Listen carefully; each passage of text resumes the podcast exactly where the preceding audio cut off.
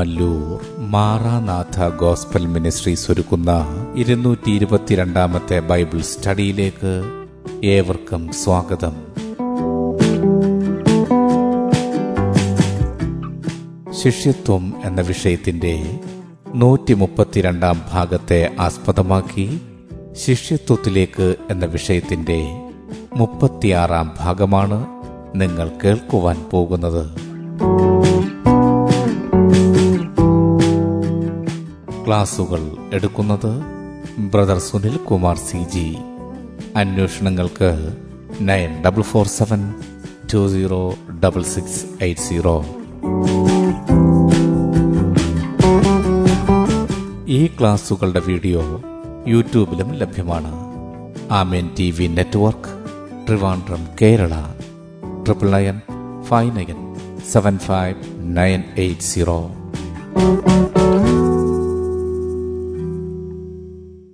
സൃഷ്ടാവായ ദൈവത്തിന്റെ അതിധന്യമായ നാമം വാഴ്ത്തപ്പെടുമാറാകട്ടെ.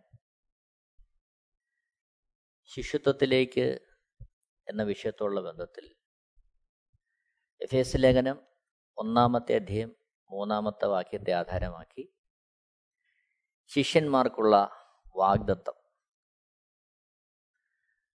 അതാണ് നമ്മളിവിടെ വിചിന്തനം ചെയ്യുവാൻ കർത്താവിൽ ശരണപ്പെടുന്നത്. എഫ് എസ് ലേഖനം ഒന്നാമത്തെ അധ്യയം മൂന്നാമത്തെ വാക്യം. സ്വർഗത്തിലെ സകല ആത്മീയ അനുഗ്രഹത്താലും നമ്മെ ക്രിസ്തുവിൽ അനുഗ്രഹിച്ചിരിക്കുന്ന നമ്മുടെ കർത്താവായ യേശു ക്രിസ്തുവിന്റെ ദൈവവും പിതാവുമായവൻ വാഴ്ത്തപ്പെട്ടവൻ. ആത്മീയ അനുഗ്രഹങ്ങളാലാണ് നമ്മെ ക്രിസ്തുവിൽ അനുഗ്രഹിച്ചിരിക്കുന്നത്. നമ്മെ ആരാണ് നാം? ലൂക്കോസ് എഴുതിയ സുവിശേഷം ഒമ്പതാമത്തെ അധ്യയം ഇരുപത്തിമൂന്ന് ഇരുപത്തിനാല് വാക്യങ്ങളിൽ കാണുന്നു. ശിഷ്യന്മാരെ കുറിച്ചാണ് അവിടെ പറയുന്നത്. ശിഷ്യന്മാർ. ലൂക്കോസ് എഴുതിയ സുവിശേഷം ഒമ്പതാമത്തെ അധ്യയം ഇരുപത്തിമൂന്ന് ഇരുപത്തിനാല് വാക്യങ്ങൾ. പിന്നെ അവൻ എല്ലാവരോടും പറഞ്ഞത് എന്നെ അനുഗമിപ്പാൻ ഒരുത്തൻ ഇച്ഛിച്ചാൽ അവൻ തന്നെത്താൻ നിഷേധിച്ച് നാൾതോറും തന്റെ ക്രൂശെടുത്തും കൊണ്ട് എന്നെ അനുഗമിക്കട്ടെ. ആരെങ്കിലും തന്റെ ജീവനെ രക്ഷിപ്പാൻ ഇച്ഛിച്ചാൽ അതിനെ കളയും. എന്റെ നിമിത്തം ആരെങ്കിലും തന്റെ ജീവനെ കളഞ്ഞാലോ അതിനെ രക്ഷിക്കും. സ്വന്തം ജീവനേക്കാൾ അധികം യേശുക്രിസ്തുവിന്റെ പാതയെ വിലമതിച്ച് നിത്യജീവന്റെ വഴികളെ പിന്തുടരുന്നവരെയാണ് ഇവിടെ ശിഷ്യന്മാരുടെ ഗണത്തിൽ യേശു ക്രിസ്തു പറഞ്ഞിരിക്കുന്നത്. ഇവിടെ രണ്ട് കുരിന്തിയർ ആറാമത്തെ അധ്യയം പതിനാല് മുതൽ പതിനെട്ട് വരെയുള്ള വാക്യങ്ങൾ വായിക്കുമ്പോൾ രണ്ട് കുരിന്തിയർ ആറാമത്തെ അധ്യയം പതിനാല് മുതൽ പതിനെട്ട് വരെയുള്ള വാക്യങ്ങൾ. ദൈവാലയത്തിന് വിഗ്രഹങ്ങളോട് എന്ത് യോജ്യത? നാം ജീവനുള്ള ദൈവത്തിന്റെ ആലയമല്ലോ. ഞാൻ അവരിൽ വസിക്കുകയും അവരുടെ ഇടയിൽ നടക്കുകയും ചെയ്യും. ഞാൻ അവർക്ക് ദൈവവും അവർ എനിക്ക് ജനവുമാകും എന്ന് ദൈവം അരുളി ചെയ്തിരിക്കുന്നുവല്ലോ. അതുകൊണ്ട് അവരുടെ നടുവിൽ നിന്ന് പുറപ്പെട്ട് വേർപെട്ടിരിപ്പിൻ എന്ന് കർത്താവ് അരളി ചെയ്യുന്നു. അശുദ്ധമായതൊന്നും തുടരുത്. എന്നാൽ ഞാൻ നിങ്ങളെ കൈക്കൊണ്ട് നിങ്ങൾക്ക് പിതാവും നിങ്ങൾ എനിക്ക് പുത്രന്മാരും പുത്രിമാരുമായിരിക്കും എന്ന് സർവശക്തനായ കർത്താവ് അരുളി ചെയ്യുന്നു. ഈ വചനഭാഗത്ത് ഏഴ് തരത്തിലുള്ള വാഗ്ദത്തങ്ങളെ കർത്താവ് വെളിപ്പെടുത്തുന്നുണ്ട്. ഒന്നാമതായി ഞാൻ അവരിൽ വസിക്കും. രണ്ട് അവരുടെ ഇടയിൽ വസിക്കും. ഞാൻ അവർക്ക് ദൈവം. അവർ എനിക്ക് ജനം. ഞാൻ നിങ്ങളെ കൈക്കൊള്ളും. നിങ്ങൾക്ക് പിതാവ്. നിങ്ങൾ എനിക്ക് പുത്രന്മാരും പുത്രിമാരും. ഇങ്ങനെ ഏഴ് വാഗ്ദത്തങ്ങളാണ് കർത്താവ് ആ ഭാഗത്ത് രേഖപ്പെടുത്തുന്നത്. അതിൽ ഇവിടെ നമ്മൾ ഈ ഭാഗത്ത് വിചിന്തനം ചെയ്യുന്നത് നമ്മുടെ ഇടയിൽ വസിക്കുന്ന കർത്താവ്. അതാണ് നമ്മുടെ ഇടയിൽ വസിക്കുന്ന.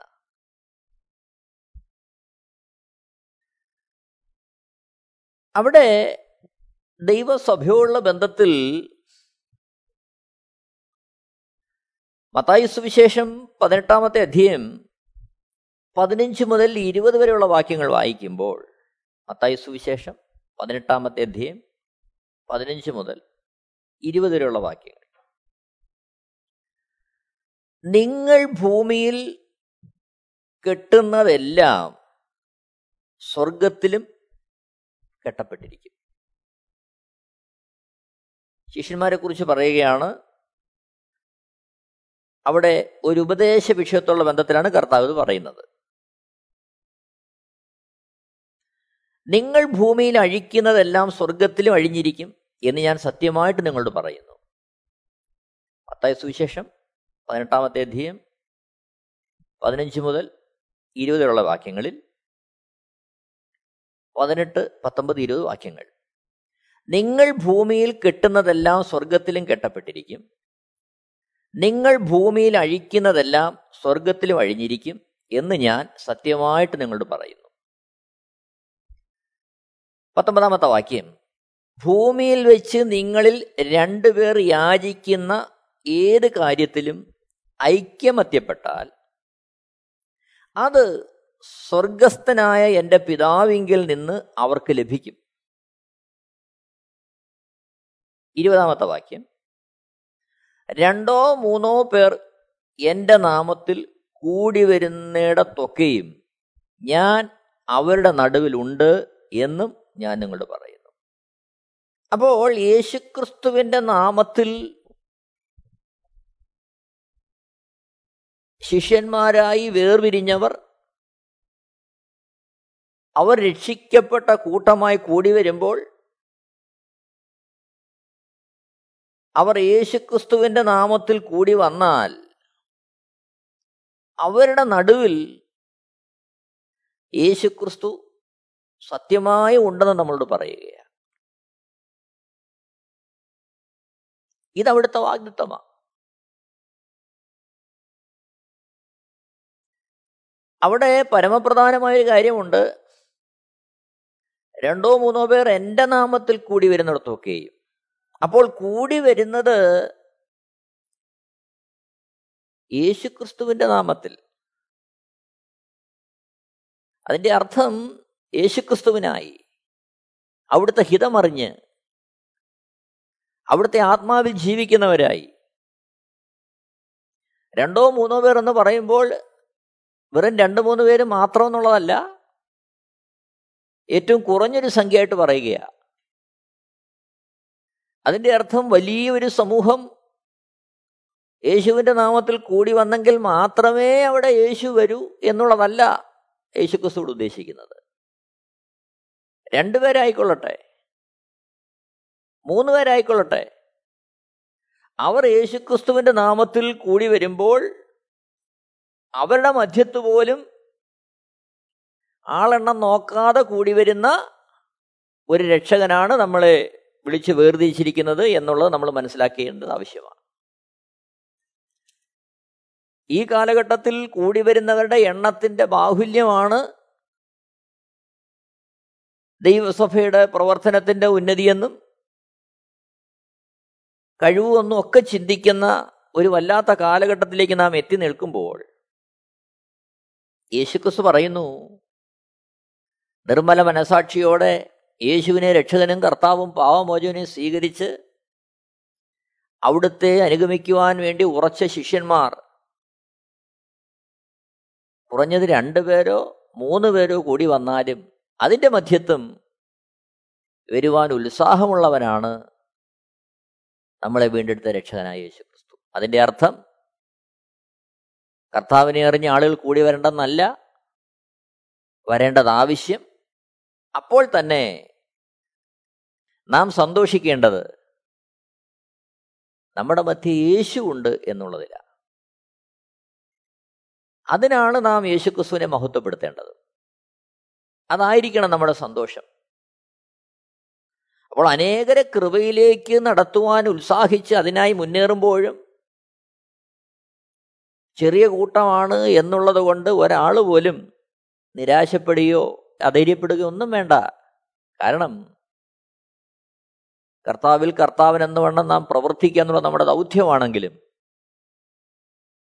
സഭയുടെ നാഥൻ യേശു ക്രിസ്തുവാണ് അവിടെ നിന്നാണ് രക്ഷിക്കപ്പെടുന്നവരെ സഭയോട് ചേർക്കുന്നത്. നാം ആയുധങ്ങളാണെന്നുള്ള യാഥാർത്ഥ്യം ഉപകരണങ്ങളാണെന്നുള്ള യാഥാർത്ഥ്യം നാം ഓരോ നിമിഷവും ഓർക്കേണ്ടത് ആവശ്യമാണ്.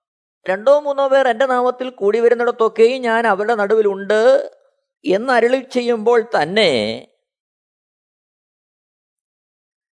വ്യക്തിപരമായും നമ്മോടുകൂടെ ഇരിക്കുന്ന ദൈവമാണ് നമ്മുടെ ദൈവം.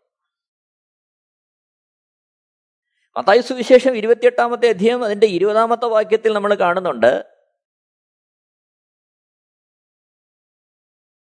അവിടെ യേശുക്രിസ്തു ഇങ്ങനെ പറയുകയാണ് ഞാൻ നിങ്ങളോട് കൽപ്പിച്ചതൊക്കെയും പ്രമാണിപ്പാൻ തക്കവണ്ണം ഉപദേശിച്ചും കൊണ്ട് സകല ജാതികളെയും ശിഷ്യരാക്കിക്കൊള്ളുവിൻ. ഞാനോ ലോകാവസാനത്തോളം എല്ലാ നാളും നിങ്ങളുടെ കൂടെ ഉണ്ട് എന്നള്ളി ചെയ്തു. കൂടെ ഇരിക്കുന്ന കർത്താവ്. വ്യക്തിപരമായിട്ടായിരുന്നാലും സമൂഹമായിട്ടായിരുന്നാലും അവിടുത്തെ ദൗത്യത്തിന് വേണ്ടി നാം നിൽക്കുമ്പോൾ അവിടുത്തെ ഹിതപ്രകാരം നാം ആയിരിക്കുമ്പോൾ നമ്മുടെ നടുവിൽ നമ്മുടെ കൂടെ ഇരിക്കുന്ന കർത്താവ്. പത്തായ സുവിശേഷം ഇരുപത്തിയെട്ടാമത്തെ അധികം പതിനെട്ട് പത്തൊമ്പത് ഇരുപത് വാക്യങ്ങൾ നമ്മളത് കാണുകയാ. യേശു അടുത്ത് ചെന്ന് സ്വർഗത്തിലും ഭൂമിയിലും സകല അധികാരവും എനിക്ക് നൽകപ്പെട്ടിരിക്കുന്നു. ആകയാൽ നിങ്ങൾ പുറപ്പെട്ട് പിതാവിന്റെയും പുത്രന്റെയും പരിശുദ്ധാത്മാവിന്റെയും നാമത്തിൽ സ്നാനം കഴിപ്പിച്ച് ഞാൻ നിങ്ങളോട് കൽപ്പിച്ചതൊക്കെയും പ്രമാണിപ്പാൻ തക്കവണ്ണം ഉപദേശിച്ചും കൊണ്ട് സകല ജാതികളെയും ശിഷ്യരാക്കിക്കൊള്ളുവിൻ. ഞാനോ ലോകാവസാനത്തോളം എല്ലാ നാളും നിങ്ങളുടെ കൂടെ ഉണ്ട് എന്നള്ളി ചെയ്തു. അപ്പോൾ നമ്മുടെ കൂടെ ഇരിക്കുന്ന കർത്താവ് വ്യക്തിപരമായും അല്ലാതെയും നമ്മോട് കൂടെ ഇരിക്കുന്ന കർത്താവ്. അതവിടുത്തെ വാഗ്ദത്തമാണ് വിശുദ്ധ വേദപുസ്തകത്തിൽ അപ്പോസൽ പ്രവൃത്തിയിൽ ആകമാനം നാം അത് കാണുന്നുണ്ട്. തടവറയിൽ ശിഷ്യന്മാരാകുമ്പോൾ അവിടെ അവർക്ക് വേണ്ടി വെളിപ്പെടുന്ന ദൈവ സാന്നിധ്യം സുവിശേഷ ഘോഷണത്തിന്റെ മധ്യ പ്രതികൂലങ്ങളുടെ മധ്യയായിരിക്കുമ്പോൾ അവിടെ അവർക്ക് വേണ്ടി വെളിപ്പെടുന്ന ദൈവിക സാന്നിധ്യം. കൂടെയിരിക്കുന്ന അവരുടെ കൂടെയിരിക്കുന്ന അവരെ ആശ്വസിപ്പിക്കുന്ന അവരുടെ മധ്യ വെളിപ്പെടുന്ന ദൈവിക സാന്നിധ്യം. എന്നെ കേൾക്കുന്ന പ്രിയരെ അത് ഏതൊരു ഭക്തനും ധൈര്യപ്പെടുവാൻ ഉതകുന്ന ഒരു വാഗ്ദത്തമാണ്. വിശേഷാൽ ഈ ലോകത്തിൽ പലവിധമായ അവസ്ഥകളിൽ നാം ഒറ്റപ്പെട്ടു പോകുമ്പോൾ അവഗണിക്കപ്പെടുമ്പോൾ നമ്മളുടെ കൂടെ ഇരിക്കാമെന്ന് അരുളി ചെയ്ത ഒരു നാഥനാണ് നമ്മളെ വീണ്ടെടുത്ത യേശു കർത്താവ്. അത് നമ്മളെ ഓരോ നാളും ധൈര്യപ്പെടുത്തട്ടെ. അതായിരിക്കട്ടെ നമ്മുടെ ജീവിതത്തിന്റെ ആശ്വാസവും ബലവും. ഏത് പ്രതികൂലത്തിന്റെ മധ്യത്തും നമ്മുടെ മധ്യ വസിക്കുന്ന നമ്മളെ തേടി വരുന്ന നാഥനെ നമ്മൾ കാണുകയാണ്. അപ്പോസല പ്രവൃത്തികൾ ഇരുപത്തിയേഴാമത്തെ അധ്യയത്തിൽ ഭക്തനായ പൗലോസ് റോമിലേക്കുള്ള യാത്രാമധ്യേ നേരിടുന്ന പ്രതികൂലങ്ങളെ കാണുകയാണ്. അപ്പോസല പ്രവൃത്തികൾ ഇരുപത്തിയേഴാമത്തെ അധ്യായം അതിന്റെ പതിനാലാമത്തെ വാക്യം നമ്മൾ കാണുന്നു. കുറെ കഴിഞ്ഞിട്ട് അതിന് വിരോധമായി ഈശാനമൂലൻ എന്ന കൊടുങ്കാറ്റടിച്ചു. അപ്പോൾ റോമിലേക്കുള്ള കപ്പൽ യാത്രയിൽ ശിഷ്യനായ പൗലോസും ഒപ്പമുണ്ടായിരുന്നവരും യാത്ര ചെയ്യുന്ന കപ്പൽ പ്രതികൂലത്തിലകപ്പെടുന്നു. അത് കൊടുങ്കാറ്റിൽ അകപ്പെടുകയാണ് ആ കപ്പൽ ഒത്തിരി പ്രശ്നങ്ങൾ ഉണ്ടാകുന്നവർക്ക് ആ ഭാഗങ്ങൾ നമ്മൾ അതാണ് കാണുന്നത്. പതിനെട്ടാമത്തെ വാക്യത്തിലേക്ക് വരുമ്പോൾ അപ്പോസ്തല പ്രവൃത്തി ഇരുപത്തിയേഴാമത്തെ അധ്യയം പതിനെട്ടാമത്തെ വാക്യത്തിലേക്ക് വരുമ്പോൾ ഞങ്ങൾ കൊടുങ്കാറ്റിനാൽ അത്യന്തം അലയുക കൊണ്ട് പിറ്റേന്നവർ ചരക്ക് പുറത്തു കളഞ്ഞു. അവർ കൊണ്ടുവന്ന ചരക്കുകളെല്ലാം എടുത്ത് എന്ത് ചെയ്യുക? അവർ കപ്പലിൽ നിന്ന് കളയുക. പത്തൊമ്പതാമത്തെ വാക്യം മൂന്നാം നാൾ അവർ സ്വന്തം കൈയാൽ കപ്പൽ കോപ്പും കടലിൽ ഇട്ട് കളഞ്ഞു ഇരുപതാമത്തെ വാക്യത്തിൽ കാണുന്നു വളരെ നാളായിട്ട് സൂര്യനെയോ നക്ഷത്രങ്ങളെയോ കാണാതെയും വല്ലാത്ത കൊടുങ്കാറ്റ് അടിച്ചും കൊണ്ട് ഇരിക്കിയാൽ ഞങ്ങൾ രക്ഷപ്പെടും എന്നുള്ള ആശ ഒക്കെയും അറ്റുപോയി. അപ്പോൾ വല്ലാത്ത പ്രതികൂലം. കടലിന് നടുവിലാണ് കൊടുങ്കാറ്റിലാണ് ഒരു സഹായവും മാനുഷികമായി ആരിൽ നിന്നും പ്രതീക്ഷിക്കാനുള്ള സാധ്യതയില്ല. എന്നാൽ ഇരുപത്തിമൂന്നാമത്തെ വാക്യത്തിൽ ശിഷ്യനായ പൗലോസ് പറയുന്നൊരു കാര്യമുണ്ട്. എന്റെ ഉടയവനും ഞാൻ സേവിച്ചു വരുന്നവനുമായ ദൈവത്തിന്റെ ദൂതൻ ഈ രാത്രിയിൽ എന്റെ അടുക്കൽ നിന്ന്. പൗലോസെ ഭയപ്പെടരുത്. നീ കൈസരുടെ മുമ്പിൽ നിൽക്കേണ്ടതാകുന്നു. നിന്നോടുകൂടെ യാത്ര ചെയ്യുന്നവരെ ഒക്കെയും ദൈവം നിനക്ക് ദാനം ചെയ്തിരിക്കുന്നു എന്ന് പറഞ്ഞു. ഇരുപത്തഞ്ചാമത്തെ വാക്യത്തിൽ അതുകൊണ്ട് പുരുഷന്മാരെ ധൈര്യത്തോടിരിപ്പിൻ. എന്നോട് അരുളി ചെയ്ത പോലെ തന്നെ സംഭവിക്കും എന്ന് ഞാൻ ദൈവത്തെ വിശ്വസിക്കുന്നു. ഇരുപത്താറാമത്തെ വാക്യത്തിൽ എങ്കിലും നാം ഒരു ദ്വീപിന്മേൽ മുട്ടി വീഴേണ്ടതാകുന്നു. അപ്പോൾ യേശുവിനെ നിർമ്മല മനസാക്ഷിയോടെ സേവിക്കുവാൻ തക്കവണ്ണം ശിഷ്യനായി സമർപ്പിക്കപ്പെട്ട പൗലോസ് എല്ലാ പ്രതീക്ഷകളും അറ്റുപോയൊരു സന്ദർഭത്തിലൂടെ കടന്നു പോവുകയാണ് കടലിൽ കൊടുങ്കാറ്റിലൂടെ.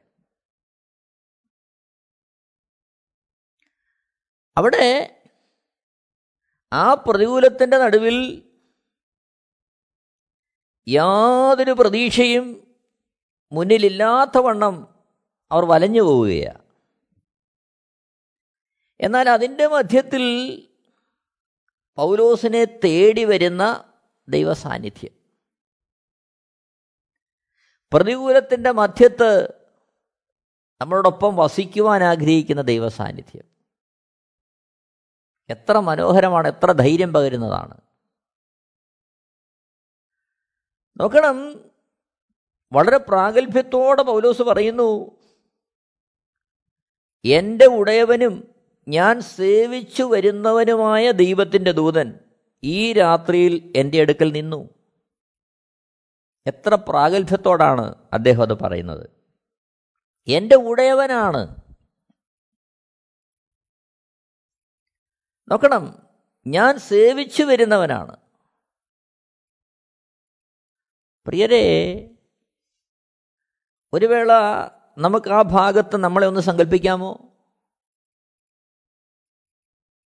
ആ ഒരു ധൈര്യം നമ്മുടെ ജീവിതത്തിൽ ഉണ്ടാകട്ടെ കർത്താവിന് വേണ്ടി ചിലവായി പോകുവാൻ കർത്താവിന് വേണ്ടി അധ്വാനിക്കുവാൻ കർത്താവിന് വേണ്ടി പ്രയത്നിക്കുവാൻ. ഈ ലോകത്തിന്റെ മോഹങ്ങളിൽ നമ്മുടെ ഇഷ്ടങ്ങൾക്കും സ്വന്തം താല്പര്യങ്ങൾക്കും വേണ്ടി ഓടുന്നതിനപ്പുറമായിട്ട് നമുക്ക് വേണ്ടി രക്തം ഒഴുക്കി ജീവൻ തന്ന് ആ ശരീരം തകർത്ത് നമ്മളെ വിലയ്ക്ക് വാങ്ങിയ നാഥന്റെ ഇഷ്ടം ചെയ്യുവാൻ അവിടുത്തെ നല്ല ശിഷ്യന്മാരായി. അവിടുത്തെ സേവ ചെയ്യുന്നൊരു അനുഭവം നമ്മുടെ എല്ലാവരുടെയും ജീവിതത്തിലുണ്ടാകട്ടെ. ഓരോസ് പറയുന്നു എന്റെ ഉടയവനും ഞാൻ സേവിച്ചു വരുന്നവനുമായ ദൈവത്തിന്റെ ദൂതൻ ഈ രാത്രിയിൽ എന്റെ അടുക്കൽ നിന്നു. ഓ എത്ര മനോഹരമായ അനുഭവമാണ് പ്രതികൂലത്തിന്റെ നടുവിൽ ഒരാശ്വാസത്തിന് ഒരു വ്യക്തി പോലും വരാൻ കഴിയാത്ത സാഹചര്യത്തിൽ ദൈവം ദൂതനെ അയക്കുക രാത്രിയിൽ. അടുക്കൽ നിൽക്കുവാൻ. ധൈര്യപ്പെടുത്തുവാൻ. പൗലോസെ ഭയപ്പെടരുത്. നീ കൈസയുടെ മുമ്പിൽ നിൽക്കേണ്ടതാകുന്നു. നിന്നോടുകൂടെ യാത്ര ചെയ്യുന്നവരെ ഒക്കെയും ദൈവം നിനക്ക് ദാനം ചെയ്തിരിക്കുന്നു എന്ന് പറഞ്ഞു. അപ്പോൾ കൂടെയുള്ളവരെ ഒരാളെപ്പോലും മരണം കൊണ്ടുപോകാതെ അവരെയും കൂടെ നിനക്ക് ദാനം ചെയ്തിരിക്കുന്നു എന്ന് പറയുന്ന ദൈവദൂതന്റെ ഇടപെടൽ നമ്മളവിടെ കാണുകയാണ്. അപ്പോൾ നമ്മളോടൊപ്പം വസിക്കുന്ന നമ്മുടെ ഇടയിൽ വസിക്കുന്ന കർത്താവിന്റെ സാന്നിധ്യം നമ്മൾ കാണുകയാണ്. എത്ര മനോഹരമായ പ്രത്യാശ പ്രത്യാശാനിർഭരമായ അനുഭവമാണ്. അതേപോലെ തന്നെ വെളിപ്പാട് പുസ്തകത്തിലേക്ക് വരുമ്പോൾ വളരെ പ്രതികൂലത്തിലായി പോയ യോഹന്നാനെ കുറിച്ച് നമ്മൾ വായിക്കുന്നുണ്ട്. വെളിപ്പാട് പുസ്തകം ഒന്നാമത്തെ അധ്യയം ഒമ്പത് മുതൽ പതിനെട്ട് വരെയുള്ള വാക്യങ്ങളിലാണ് നമ്മളത് കാണുന്നത്. ഒമ്പതാമത്തെ വാക്യം മുതൽ നമ്മളിങ്ങനെ കാണുന്നു. യോഹനാൻ എഴുതുകയാണ് നിങ്ങളുടെ സഹോദരനും യേശുവിന്റെ കഷ്ടതയിലും രാജ്യത്തിലും സഹിഷ്ണുതയിലും കൂട്ടാളിയുമായ യോഹന്നാൻ എന്ന ഞാൻ ദൈവവചനവും യേശുവിന്റെ സാക്ഷ്യവും നിമിത്തം പത്മോസ് എന്ന ദ്വീപിലായിരുന്നു.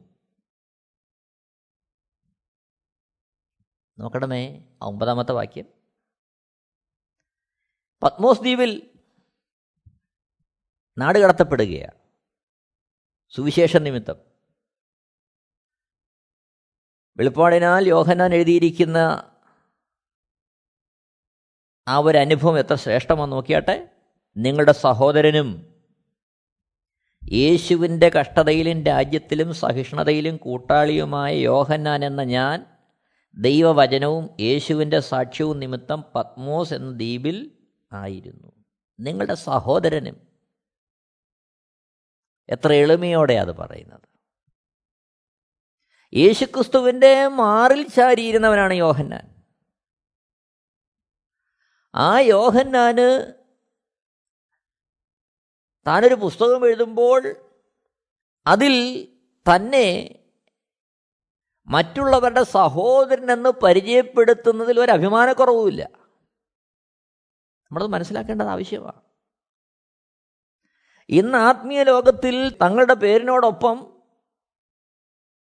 പല പല കാര്യങ്ങൾ ചേർത്തുകൊണ്ട് തങ്ങളുടെ മഹിമയും തങ്ങളുടെ മഹത്വവും തങ്ങളുടെ പേരും പെരുമയും പ്രശസ്തിയും ഒക്കെ വിളിച്ചറിയിക്കാൻ അനേകർ ഉത്സാഹിക്കുമ്പോൾ ഇവിടെ എത്ര ഉദാത്തമായൊരു മാതൃകയാണ് ശിഷ്യന്മാർ കാണിക്കുന്നത്.